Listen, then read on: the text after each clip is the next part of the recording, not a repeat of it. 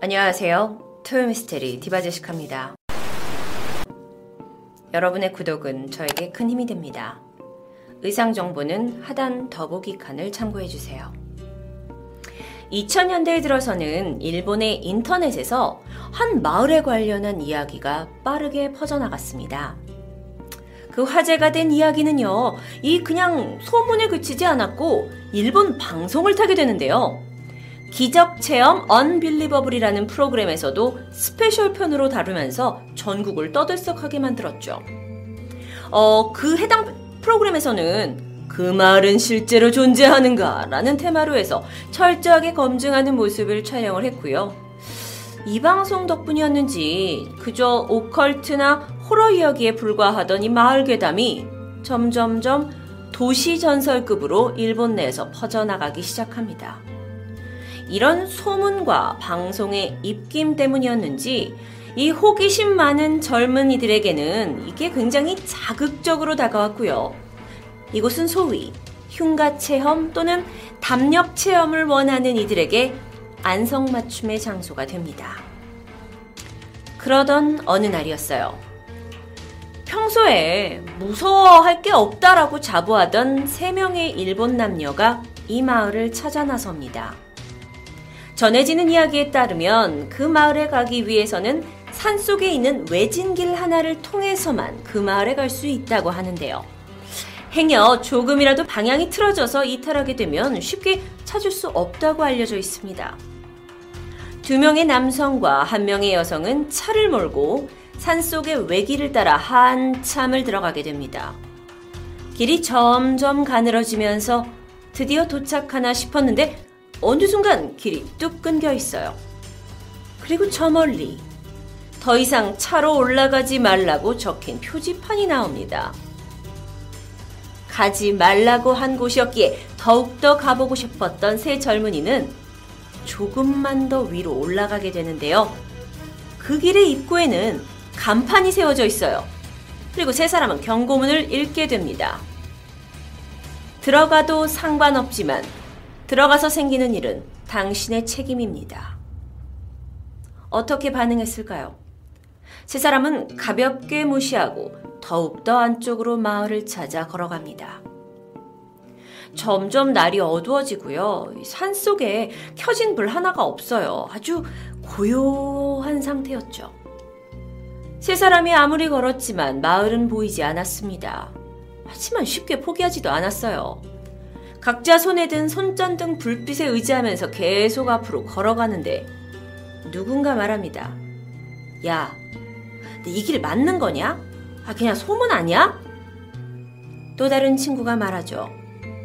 여기까지 왔는데 좀만 더 가보자. 잠시 잠깐 돌아갈까 생각도 했지만 이내 다시 어둠을 헤치고 그 마을을 찾아다닙니다.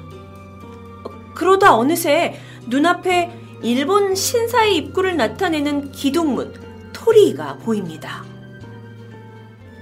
토리이는 오랜 세월을 그 자리에 서 있는 것처럼 보였고 곧 쓰러진다 해도 이상하지 않을 정도로 아주 낡아 있었습니다. 세 사람은 드디어 마을을 찾았다면서 들떴고요. 사진을 찍고 캠코더를 들어서 영상을 촬영하기 시작했죠. 아오모리현의 산속에 난 길을 따라서 올라오다 보면 낡은 신사 기둥문을 발견할 수 있습니다. 자, 여러분, 보이시죠?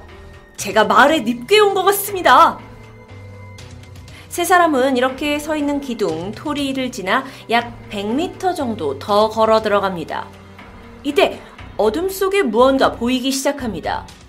정확히는 약 4채 정도 되는 폐가였어요. 그런데 이 폐가들도 앞서 봤던 토리만큼 아주 낡아 있었죠.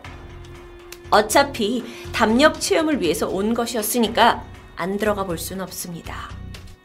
세 사람은 그 중에 한 집을 골라서 폐가 안으로 들어갑니다.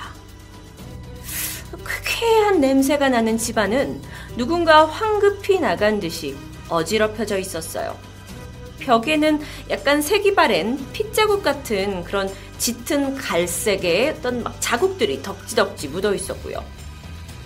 남성들은 이 벽에 묻은 자국이 도대체 뭐야 하면서 보고 있을 때 마침 다른 곳을 보고 있던 여성 앞으로 뭔가 지나간 느낌이 듭니다. 이때 여성이 너무 놀라서 두리번거렸어요. 그리고 남성들을 향해서 소리쳤죠? 야! 지금 뭐 지나가지 않았어? 마침 남성들은 이 으스스한 폐가에 꼭 뭔가 주위에 누군가 있다라는 느낌을 받고 있었는데 이 여자의 말을 듣자마자 놀라서 셋이 밖으로 뛰쳐나갑니다.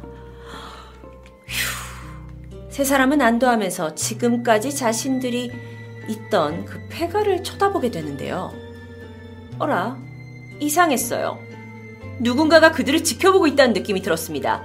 단지 집 안에서가 아니라 어딘가에서 그리고 그 시선은 하나가 아닌 것 같았어요. 이 기분 나쁜 오싹함을 동시에 느꼈던 세 사람은 마치 짝이라도 한 듯 다 같이 달리기 시작합니다. 아까 차를 세워둔 곳까지는 미친 듯이 뛰어야 했어요. 그런데 분명 아까 그 폐가에서부터 점점 멀어지고 있는 건 맞는데 도대체 차가 세워진 데까지 도착을 하질 않아요. 그러면서도 누군가 여전히 자신을 보고 있다라는 그 느낌은 떨쳐낼 수가 없었습니다. 그렇게 혼이 나가서 도망치던 일행들은요, 결국 뿔뿔이 흩어지게 돼요. 일행 중 여성이 먼저 차에 도착했고, 황급히 차에 탑니다. 그리고 차에 시동을 걸었어요. 근데 몇 번을 시도해도 시동이 걸리지 않는 거예요. 너무 무섭고 두려워서 막 눈물이 날 지경이었죠. 그리고 그때 갑자기 누군가 자동차 앞 유리를 두드립니다. 그리고 그것과 동시에 앞 유리가 붉은 자국으로 막 뒤덮이기 시작했어요. 그것만 놀란 게 아니에요. 앞유리에서만 이 소리가 나는 게 아니라 이 무수한 붉은 피투성이 손이 나타났더니 막 여기저기 다 창문을 두드리기 시작합니다. 여성은 비명을 지르다 의식을 잃게 됐어요. 그리고 다음날 아침입니다. 근처에 살고 있던 한 사람이 아침 산책을 나왔다가 산길을 걷는 도중 새빨간 손자국이 무수히 남겨진 차량과 그 안에 정신을 잃은 여성을 발견합니다. 들리는 말로는 그녀의 머리카락이 엄청난 공포로 인해 하룻밤 사이에 새하얗게 변해 있었다고 해요. 동네 병원으로 옮겨진 뒤 가까스로 정신을 차린 여성이 자신을 발견한 주민에게 그날 밤에 있었던 일을 모두 털어놓습니다. 그런데요. 그날 밤 여성과 함께 이 마을에 갔던 두 남성은 지금까지도 행방불명 상태라고 합니다. 지금까지 이야기는 일본의 괴담이었습니다. 그리고 이 괴담 속에 존재하고 있는 마을의 이름은 스기자와 마을. 지금으로부터 50여 년 전 일본 아오모리현의 한 산속에 자리 잡은 조용하고 평범한 마을이었죠. 너무 외진 곳에 있던 마을이라 전기도 없을 정도였는데요.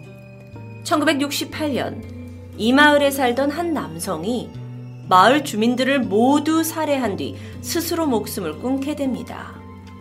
그런데 이 마을이 평소 외부와 왕래가 잦지 않던 곳이라 주민 모두가 살해된 채 마을은 그냥 고요해졌고요. 후에 시간이 지나고 나서 이곳 저곳을 돌면서 장사를 하던 한 보부상이 스기자와 마을을 찾았다가 참혹한 현장을 발견하게 됩니다. 그리고 이 사실을 다른 마을에 전하면서 이 비극이 알려지게 됐죠. 흉흉한 소문이 떠들자 지자체는 이 스기자와 마을을 이웃 마을에 편입시킵니다. 그러면서 지도에서도 문서에서도 모두 없애버렸고 결국 이건 사람들의 소문에만 남게 되죠. 덕분에 지역 주민 몇몇만 쉬쉬하면서 전설처럼 떠돌던 이야기가 결국 인터넷이 발달하면서 여러 사이트에 괴담처럼 남겨졌고 이게 방송을 타고 이슈가 된 것입니다. 게다가요, 이 스키자와 마을의 정확한 위치가 파악이 되지 않다 보니까 아직도 그 존재에 대해서 미스터리인들 사이에서는 입에 오르내리고 있습니다. 일본의 프로그램 기적체험 언빌리버블의 취재 결과 아오모리 현내에 스기자와라는 마을이 두 군데에 존재했다고 합니다. 그래서 그 취재팀들이 가봤어요. 한 곳은 도로변, 그리고 교통량이 꽤 많았기 때문에 괴담의 마을은 아니었고, 또 다른 한 곳은 아오모리에서도 꽤 떨어진 곳에 위치했고, 이야기처럼 입구, 마을 입구를 아주 찾기가 어려웠고, 실제로 입구 쪽에 이런 낡은 토리도 발견했고요. 하지만 굉장히 숲이 오거진 곳이었고요. 폐가 같은 건 보이지 않았어요. 혹시 몰라서 촬영팀이 밤새 이곳에서 몰래 녹화를 진행했다고 합니다. 하지만 특별한 것이 아무것도 찍히지 않았어요. 그렇게 하룻밤을 지내고, 아, 여긴 별곳 아닌데? 라고 생각을 하고는 조사를 해보니까 이곳은요, 어, 한 집안 대대로 한 가문이 소지해온 토지였다고 합니다. 그러니까 그냥 스기자 마을이 아니었어요.